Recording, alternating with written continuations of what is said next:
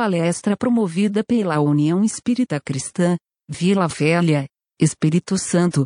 Tema: O Reino de Deus está dentro de vós. Com Hélio Tinoco.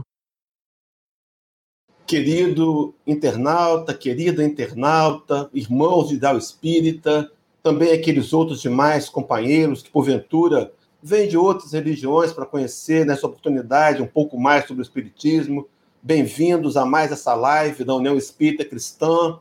Bem-vindo a essa palestra pública doutrinária virtual. Nossa gratidão imensa aos companheiros da rede Amigo Espírita por nos patrocinar, nos ajudar nesse momento. E voto de que os momentos que passaremos juntos aqui possam efetivamente contribuir com o nosso coração, a fim de que possamos encontrar paz, equilíbrio, serenidade, apoiados na verdade cristalina de Jesus, rediviva pelo Espiritismo. O tema a ser trabalhado nessa oportunidade será O Reino de Deus está dentro de vós.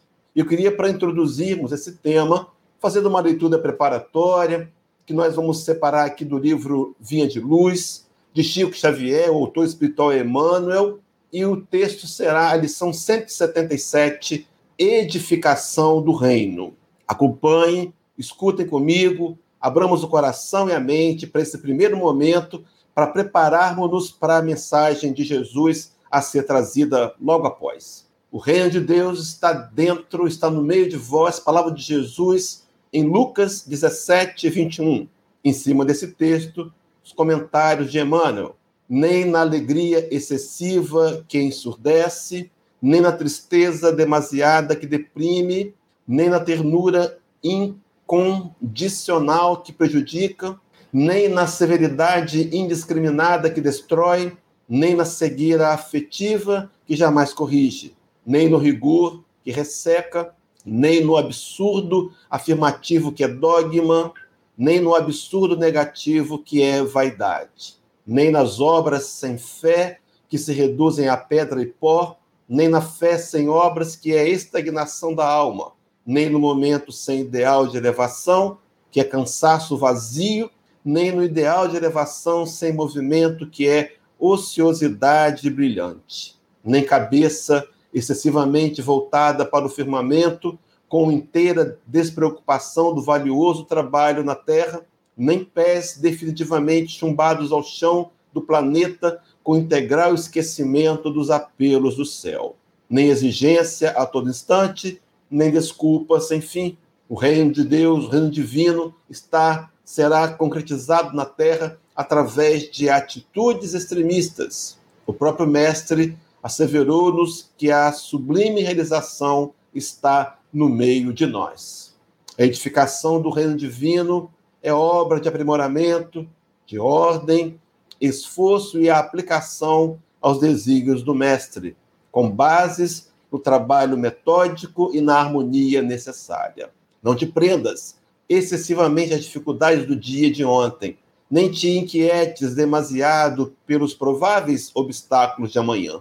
Vive e age bem no dia de hoje, equilibra-te e vencerás. Muito bem, meus irmãos, o reino de Deus está dentro de vós. Eu queria começar a aprofundar essa passagem dizendo que ela é extraída de uma fala de Jesus, é uma frase solta trazida pelo evangelista Lucas, no capítulo 17, versículo 21, a parte final.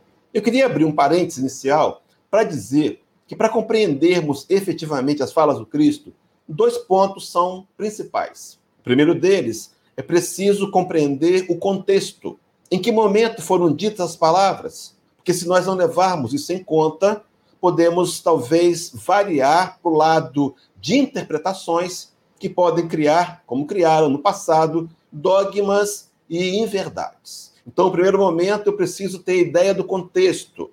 O ideal seria lermos o capítulo 16, 17 e 18, mas na impossibilidade disso, vamos ler apenas os dois versículos que compõem essa frase. No segundo momento, a segunda atitude para compreender Jesus e as suas falas é a gente entender do momento da história, características daquele momento, por que o Cristo vai falar de reino de Deus, os exemplos que ele, que ele traz, essa ideia do contextualizar e de procurar dados históricos nos dão embasamento racional para entender melhor Jesus. Na impossibilidade de abrangermos mais uma leitura ampla, eu vou trazer apenas dois versículos que compõem essa verdade.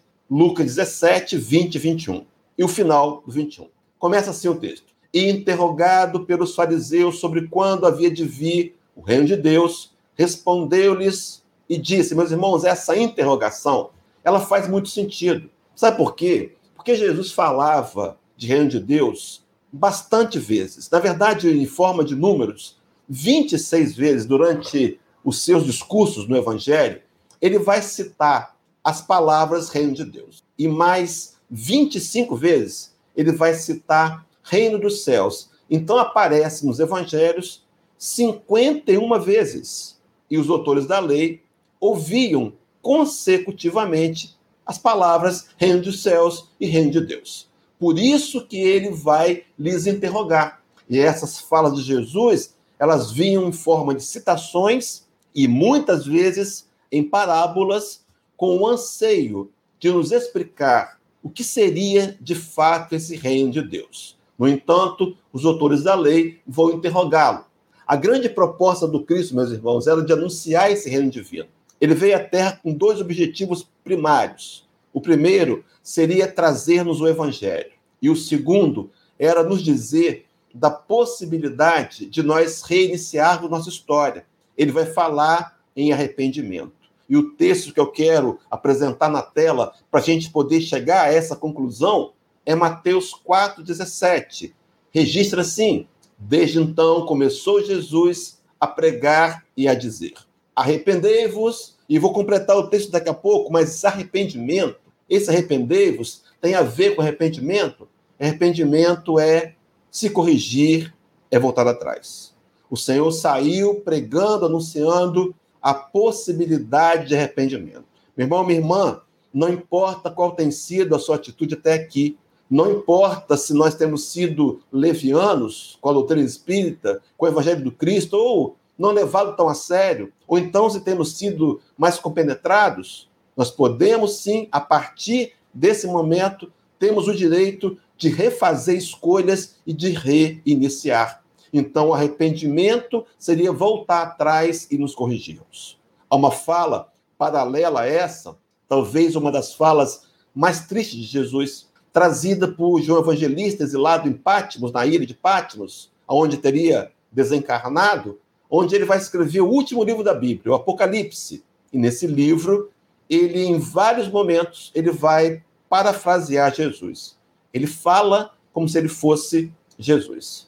E uma das falas mais tristes é trazida em Apocalipse 2, 4 e o 5, o início, onde diz assim: uma fala de Jesus, é claro, permeada, bem permeada por uma ideia do judaísmo ainda tão impregnado em João Evangelista. Mas ele vai dizer assim: Tenho, porém, contra ti que abandonaste o teu primeiro amor. Falei impregnado pelo judaísmo, a ideia do castigo, a ideia da punição, do Deus, do Senhor dos exércitos. Na verdade, o Cristo não tem nada contra ninguém.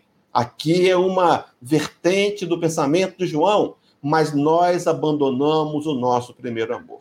Nazareno veio ao planeta apresentar o evangelho, trazer-nos a prova da realidade espiritual e nós o matamos. No entanto, apesar disso, desse abandono, o versículo 5a prossegue dizendo: Lembra-te, pois, de onde caístes, arrepende-te. Era a proposta do arrependimento. E diz mais: e volta à prática das primeiras obras. Eu quero que você, por alguns instantes, guarde para mim, coloquei um asterisco na tela, primeiras obras. Então, o convite de Jesus ao arrependimento, o convite de Jesus a voltarmos às primeiras obras, daqui a pouco eu trabalho com mais profundidade que obras são essas. Mas voltando a Mateus 4,17, desde então começou Jesus a pregar e a dizer: arrependei-vos. E talvez a gente pudesse, ainda na expressão rebelde do espírito infantil que detemos, nos perguntar: me arrepender por quê? Por que me arrepender? E é a conclusão do versículo que responde isso.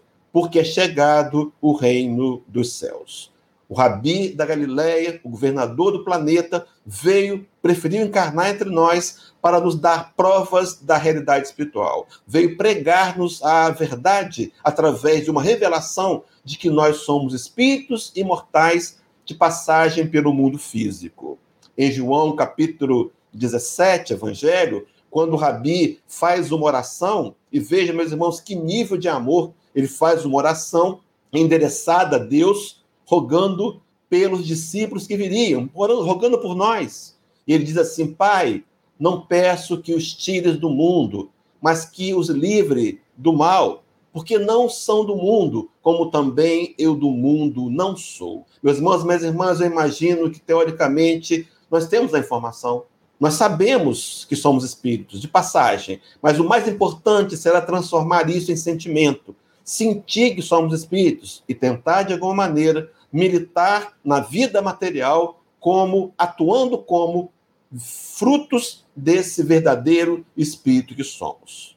Mas voltemos ao texto de Lucas, capítulo 17, versículo 20. E interrogado pelos fariseus sobre quando havia de vir o reino de Deus, respondeu-lhes e disse: O reino de Deus não vem com aparência exterior. O reino de Deus nem dirão que ele está aqui, ei-lo aqui ou ei-lo ali, e vem a frase que é o tema da palestra. Porque o reino de Deus está dentro de vós. Dizendo-nos de uma realidade não material, de uma realidade espiritual. Lembra do asterisco que eu convidei os companheiros a guardarem? Lembrando aquela fala de Jesus de voltarmos à prática das primeiras obras, que obra seria essa, meu irmão? Que primeira obra seria essa? Seria a obra principal, a obra da construção do reino de Deus dentro de nós. Maria de Nazaré, no livro Boa Nova, capítulo 30, traz do Humberto de Campos um registro de que ela teria ido morar na Chopana, no alto da colina, na casa do discípulo amado. E quando as pessoas do seu arredor souberam que Maria morava, estava morando ali, vieram em busca de conforto, porque era mãe de Jesus. E ela, espírito de imensa envergadura moral, os acolhia. Humberto de Campos diz que eles eram recebidos maternalmente. E ela os consolava. Eram doentes, eram sofridos, homens injustiçados, homens abusados, escravizados. Mas Maria consolava-os contando passagens do Evangelho. E no final, Maria dizia: Filho, filha, tudo passa.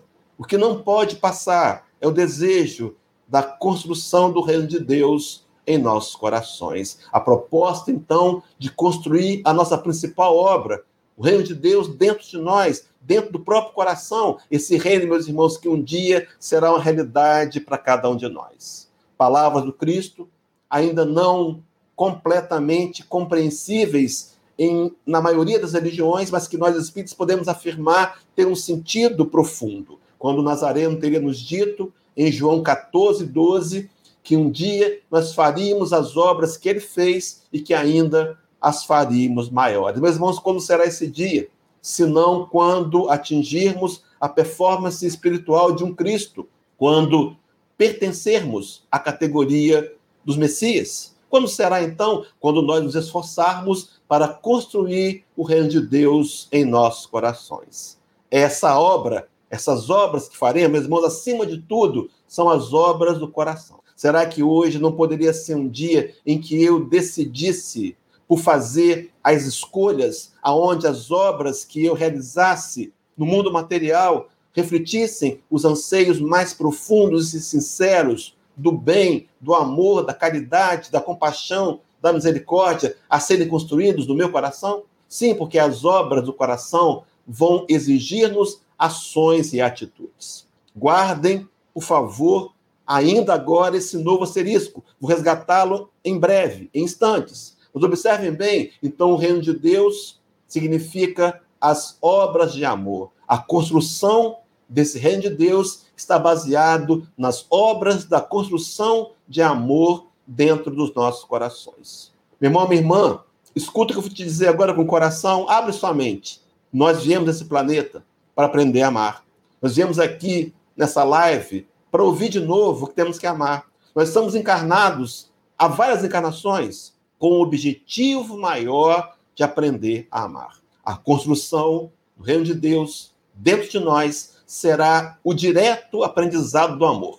E Allan Kardec seria extremamente feliz quando elaboraria o pensamento dizendo que fora da caridade não há salvação. A atitude de amor nos ensina a amar. Que o reino de Deus está dentro de vós. Agora observe, meus irmãos, diante disso tudo dito, palavras de Jesus em João 9, versículo 4.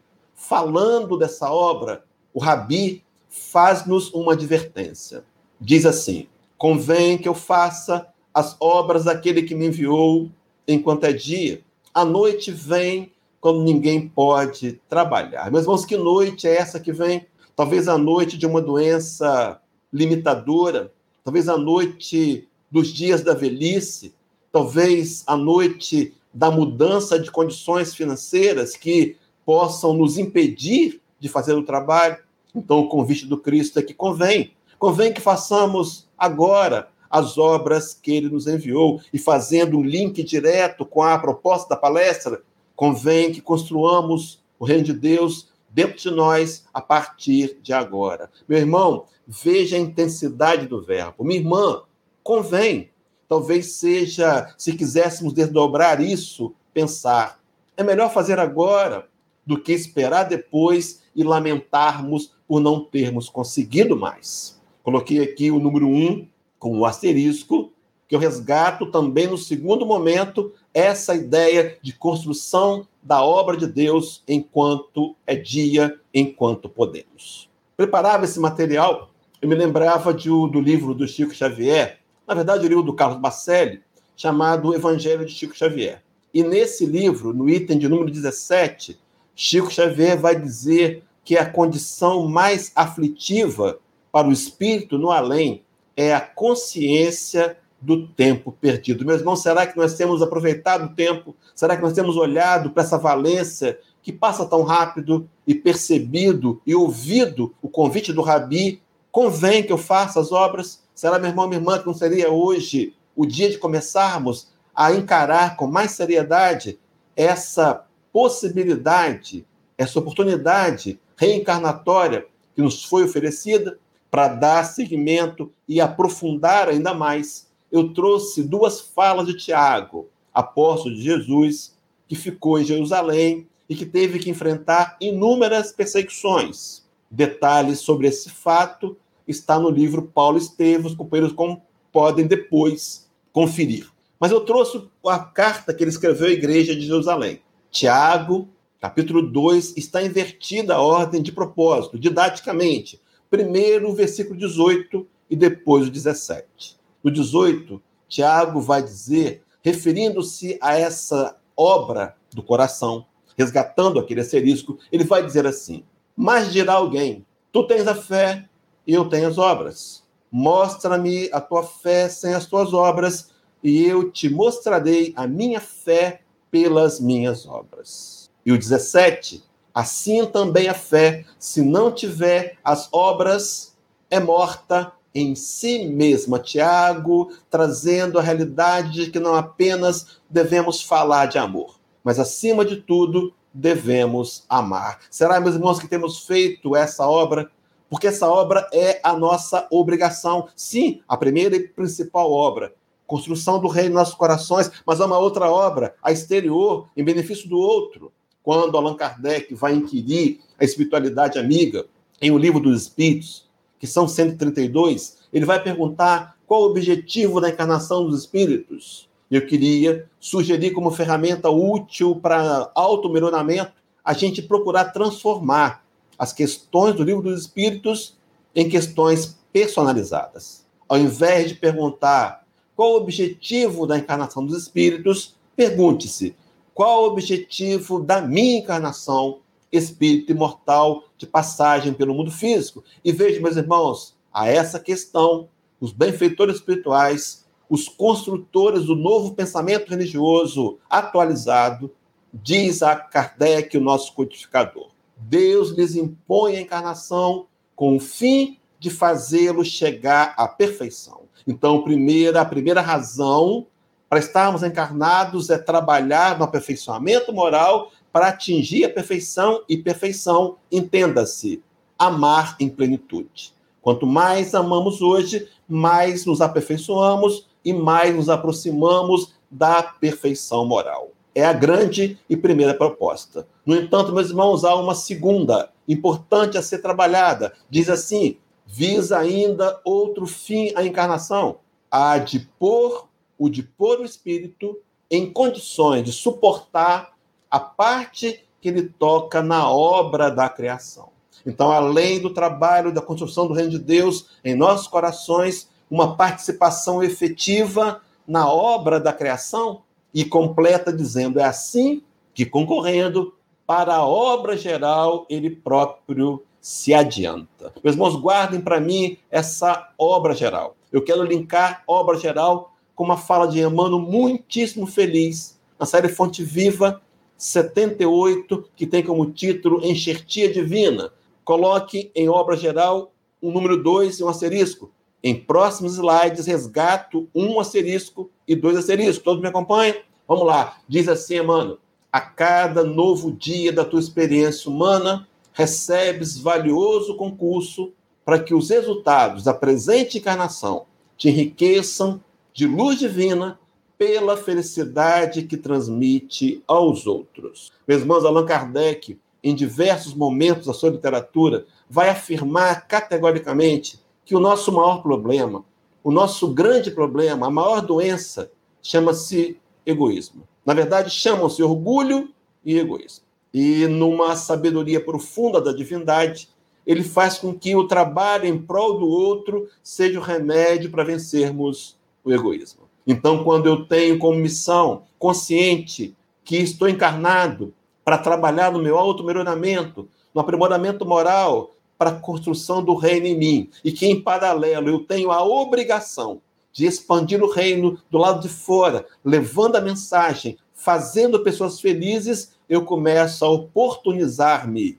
e aproveitar melhor essa experiência humana que nós conseguimos, talvez, com muitos argumentos. E, por certo, no mundo espiritual, assumimos compromissos que podem estar sendo esquecidos ou mal baratados agora. Talvez, meus irmãos, seja esse o momento de retomada, de recomeço, de um novo início, a fim de que possamos nos alinhar com os verdadeiros propósitos, trabalhando pela felicidade que transmitimos aos outros. quero te perguntar, meu irmão, minha irmã, será que hoje fizemos alguém feliz? Será que as minhas palavras promovem a felicidade de alguém? Sim, porque esse é o grande objetivo e nós conquistamos a nossa própria felicidade quando focamos o trabalho da felicidade do outro e assim vencemos a grande chaga da humanidade. Paulo de Tarso, escrevendo a carta aos Gálatas, eu quero utilizar desse capítulo 6 nessa live por dois momentos.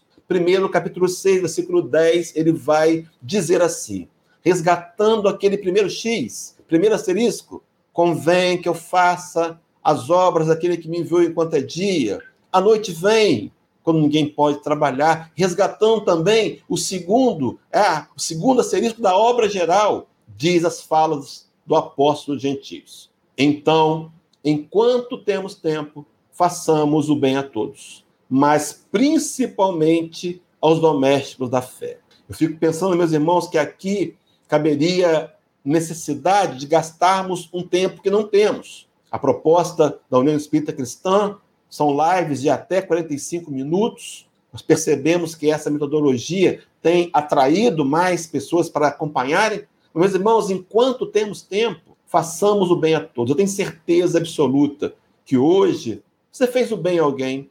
Tenho certeza que você, quando despertou na manhã, mandou uma mensagem de bom dia, ou deu um telefonema, preparou um café, fez uma atitude de carinho para com alguém, para com um animal, para com uma planta. Fizemos o bem. No entanto, o desafio do apóstolo é que façamos o bem a todos. Fácil?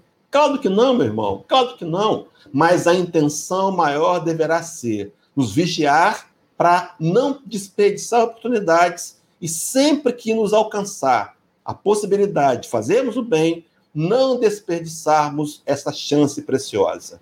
Mas ah, eu quero acrescentar a interpretação dos principalmente os domésticos da fé. há um tempo atrás, a teologia do passado dizia que domésticos da fé eram aqueles que militavam da mesma crença que nós temos. A visão espírita é mais profunda. Quem são os domésticos da fé? São aqueles que militam comigo por 10 minutos num ponto de ônibus, que eu nunca mais os verei, ou então com aqueles que passam a encarnação comigo e me oportunizam momentos para que eu possa dar testemunho da minha fé e da minha crença.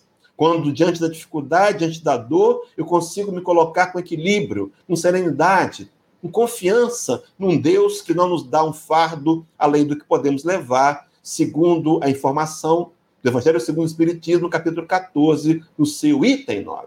Mas a ressalva de Paulo é pontual. Enquanto temos tempo. Meus irmãos, será que nós temos tentado usar melhor para fazer o bem a todos? Sim, porque será essa atitude que vai ser a construção do reino de Deus dentro de nós. Observe, meu irmão, minha irmã, que isso é uma condição ao bem que fazemos, está condicionada. Então nós podemos sim decidir fazer o bem. Fazer o bem é uma escolha. Não podemos hoje afirmar, daqui a pouco eu vou amar mais. Amor é uma conquista, é um sentimento que vem através da atitude, da ação mas fazer o bem é uma escolha. Nós podemos hoje, mesmo que nos desagradando, vencer o velho homem e trabalhar por não fazer aquilo que as sombras sugerem, mas escolher as opções iluminadas do Evangelho de Jesus. Lá em Lucas, capítulo 9, versículo 23, o Rabi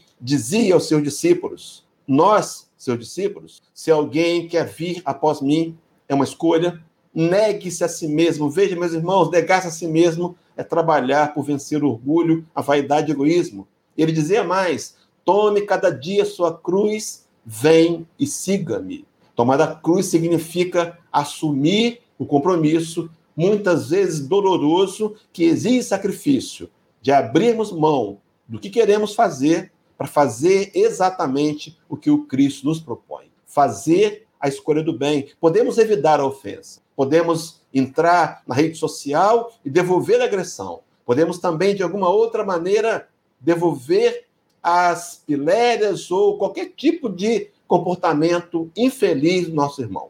Mas podemos também fechar os ouvidos, orar por eles e compreender que cada um de nós tem um nível evolutivo e que nós damos daquilo que temos. Necessário, meus irmãos, calarmos-nos. Há uma fala de Jesus no Sermão da Montanha, onde ele vai dizer que se alguém te bater a face direita, oferece-lhe também a esquerda.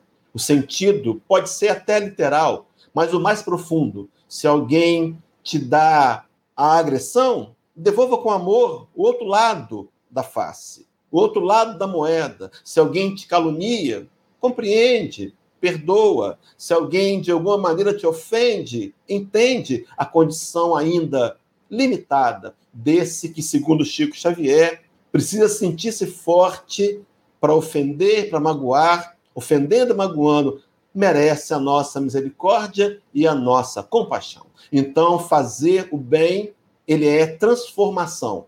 Através de atitudes externas, nós construímos o reino de Deus dentro de nós, reino de Deus interior, o reino de amor proposto por Jesus no seu evangelho. O reino de Deus está dentro de vós. Meu irmão, minha irmã, com essa compreensão, é preciso expandirmos um pouco mais, não o conhecimento intelectual, já o temos, mas o desafio pessoal de transformar esse conhecimento em atitude. Naquela mesma carta à igreja de Jerusalém, Tiago teria dito, no capítulo número 2, me foge agora o versículo, dizia assim: Tornai-vos praticantes da palavra e não somente ouvintes, enganando-vos com falsos discursos. Meus irmãos, é preciso dessa vez, e talvez seja esse o maior dos nossos desafios: transformar a mensagem de Jesus em realidade, transformar em a prática vivencial, deixar de ser ouvinte. Não viemos aqui para ouvir uma palestra tão simplesmente por isso. Viemos aqui para ouvir a mensagem do Cristo, redivida pelo Espiritismo, nos convidando a olhar os corações, nossos próprios corações, e, admitindo imperfeições, trabalharmos o nosso aprimoramento. Quando Allan Kardec fala do homem de bem, ele cita em O Evangelho segundo o Espiritismo, capítulo 17, tem três, também na questão 918 do Livro dos Espíritos, uma série de características, e uma delas eu quero destacar.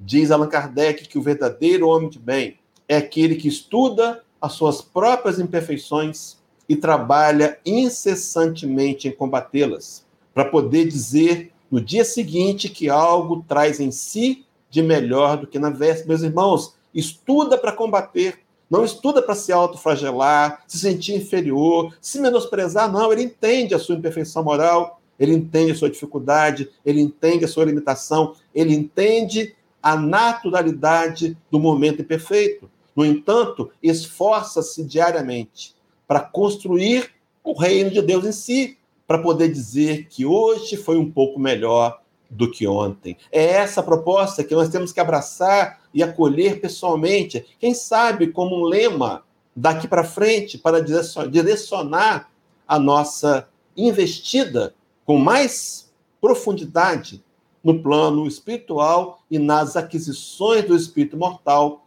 as quais Jesus chamaria de tesouros da alma. Atitude, meus irmãos, atitudes que precisam ser compreendidas pelo aquele viés da caridade. Essa proposta espírita, aonde o codificador, inspirado em Paulo Apóstolo, no capítulo 15 do Evangelho, e também inspirado em Santo Agostinho, no capítulo 14, iria desenvolver o lema do Espiritismo: fora da caridade não há salvação.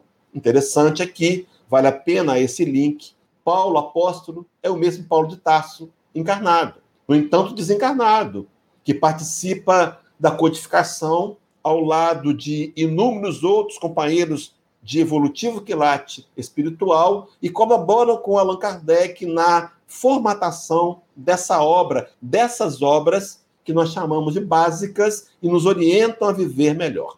Paulo, desencarnado, escrevendo a carta aos Gálatas, capítulo 6, versículo 2, teria dito assim: Observe, meus irmãos, levai as cargas uns dos outros, e assim cumprirei a lei de Cristo. Meu irmão, minha irmã, levar a carga do meu irmão não significa fazer a caridade. Para que eu possa levar a carga do meu irmão, é preciso que eu observe, que eu olhe para essa carga, que eu identifique e que eu faça uma sintonia, que eu consiga ter uma empatia. Então eu vou me oferecer para levar a carga do meu irmão.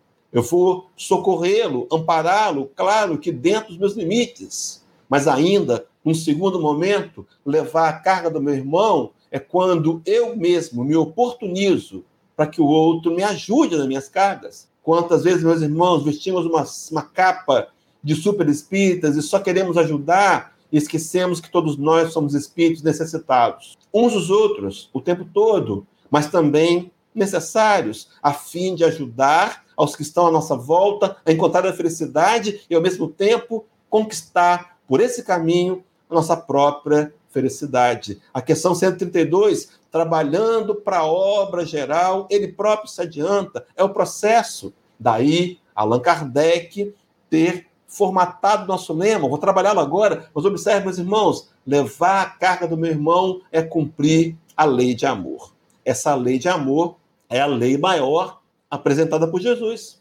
E em dois momentos. E dessa lei, que vou desdobrar daqui a pouco, Kardec vai dizer: fora da caridade não há salvação. A caridade é o veículo pelo qual aprendemos a amar. A caridade é a atitude de amor para conosco mesmo e para com os outros. E é por meio da caridade que um dia atingiremos essa lei de amor trazida lá no livro de João, capítulo 15, versículo 12, aonde no final do seu ministério, resumindo o seu evangelho, resumindo a sua doutrina, o Rabi teria deixado-nos a informação. O meu mandamento é este: que vos ameis uns aos outros, assim como eu vos amei. Meu irmão, minha irmã, independente de credo religioso, não há variações, não há interpretações para essa fala de Jesus. Temos que tentar amá-lo como ele, amar ao próximo como ele nos amou. O Espiritismo vai apresentar Jesus como sendo nossa referência. A questão central do livro dos Espíritos, ele é apresentado como sendo modelo e guia da humanidade. Esse, essa fala de Jesus em João 15 é para um grupo maior de discípulos. No entanto, ela teria dito, sido dita primeiro em João 13, 34, onde o Rabi acrescentaria: Um novo mandamento vos dou, que vos ameis uns aos outros, assim como eu vos amei a vós, que uns aos outros, que vós uns aos outros vos amei. Ele oferecia o mandamento, um novo mandamento vos dou. Naqueles dias, ainda meio que bárbaros, ainda que permeados pelo orgulho profundo, pela vaidade, nós rejeitamos a Jesus, não o quisemos, nós o abandonamos, abandonamos nosso primeiro amor, não o quisemos. No entanto, passaram quase 20 séculos e a voz sonora do Rabi continua retumbando em nossos corações, nos dizendo: Um novo mandamento vos dou. Meu irmão, minha irmã, o que faremos agora com o mandamento maior de amarmos como nós, como ele nos amou? Será que validaremos? Ou mais uma vez teremos que encarar a infeliz realidade de rejeitar Jesus e crucificá-lo mais uma vez. Quem sabe não saímos aqui dessa live com uma proposta pessoal de tentarmos ouvir e dizer: Senhor, eu recebo o teu mandamento. Eu quero aprender a amar melhor, eu quero me aprofundar na arte do amor, eu quero ser verdadeiramente o teu discípulo. E é no versículo de número 35, é claro, pós 34, que ele vai dizer: Os meus discípulos seriam reconhecidos por muito amarem. Meu irmão, minha irmã, será que eu posso vestir a camisa do cristianismo? Será que eu posso dizer, eu sou cristão, eu sou discípulo de Jesus?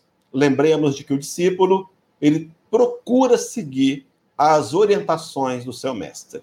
Que possa, então, Jesus, no seu amor profundo por cada um de nós, na sua infinita compreensão, nos auxiliar a sair daqui, meus irmãos, desafiados, desafiados, a entender que a construção do reino de Deus dentro de nós vai passar pelo trabalho e pelo esforço. Eu quero concluir para fazermos a prece de agradecimento, lembrando o conceito de Allan Kardec com relação ao que seria o verdadeiro espírita.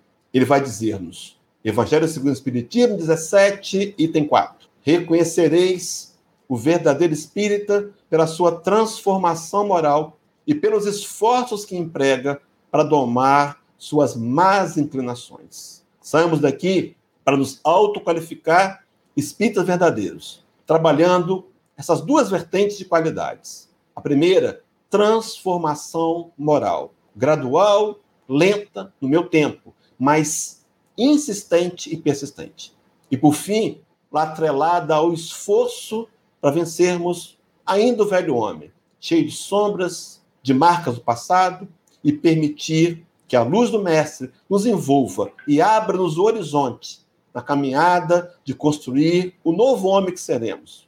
A nova criatura de Paulo de Tarso, o homem de bem de Allan Kardec. Esse homem que ama, que perdoa e que verdadeiramente é cristão. Que possa, então, Jesus nos envolver, nos abençoar e nos ajudar a sermos mais fortes e decididos nessa caminhada em busca da perfeição moral e da construção do reino dentro de nós. Até um próximo encontro, meus irmãos. Em nome da União Espírita Cristã, nossa gratidão, que você possa compartilhar esse vídeo e em outras oportunidades poder estar conosco. Luz e paz a todos.